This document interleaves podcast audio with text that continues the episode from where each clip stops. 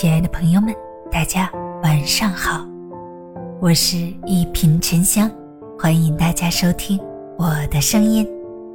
杨绛先生说：“你怎么争都争不过天道。”我和谁都不争，和谁争我都不屑。我爱大自然，其次就是艺术。我双手烤着生命之火取暖，火萎了，我也准备走了。这首由杨绛翻译的兰德的诗，就像是他一生的写照。正是他的不争不抢、淡泊名利，才让他在人生的起起落落中始终不忘初心，笔耕不息，书写出属于自己的不朽人生。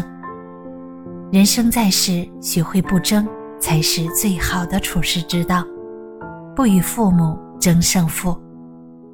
孔子说：“视父母己见，见志不从，幼敬不违，劳而不怨。”不与父母论长短、争胜负，是一个人成熟的表现。梁启超在进行维新事业时，跟父亲居住在一起。梁启超的父亲为人守旧，对礼数极其挑剔。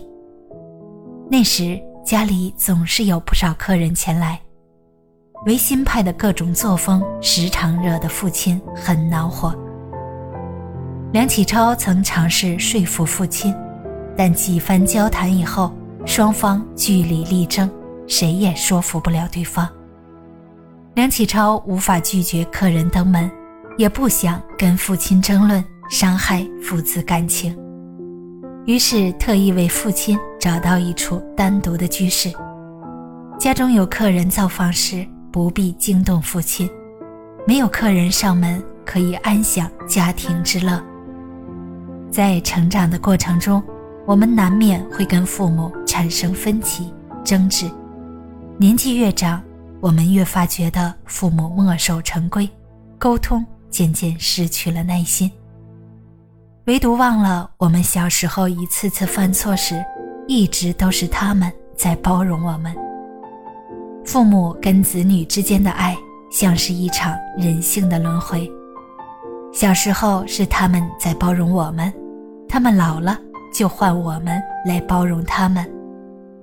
跟父母相处，讲不通的道理就学会闭嘴。《礼记》中说：“孝子之养也，乐其心。”不违其志，不与伴侣争对错。钱钟书和杨绛因为一个法语的发音在轮船上吵架，杨绛觉得钱钟书的发音有口音，不纯正。钱钟书不服气，两人找一个会讲英语的法国人断供，结果杨绛是对的，钱钟书错了。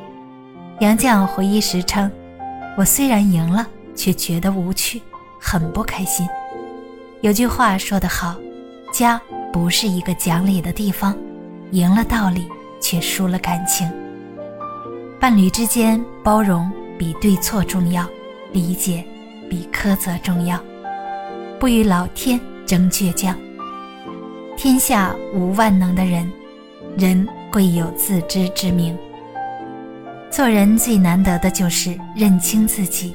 量力而行，不与天地斗巧。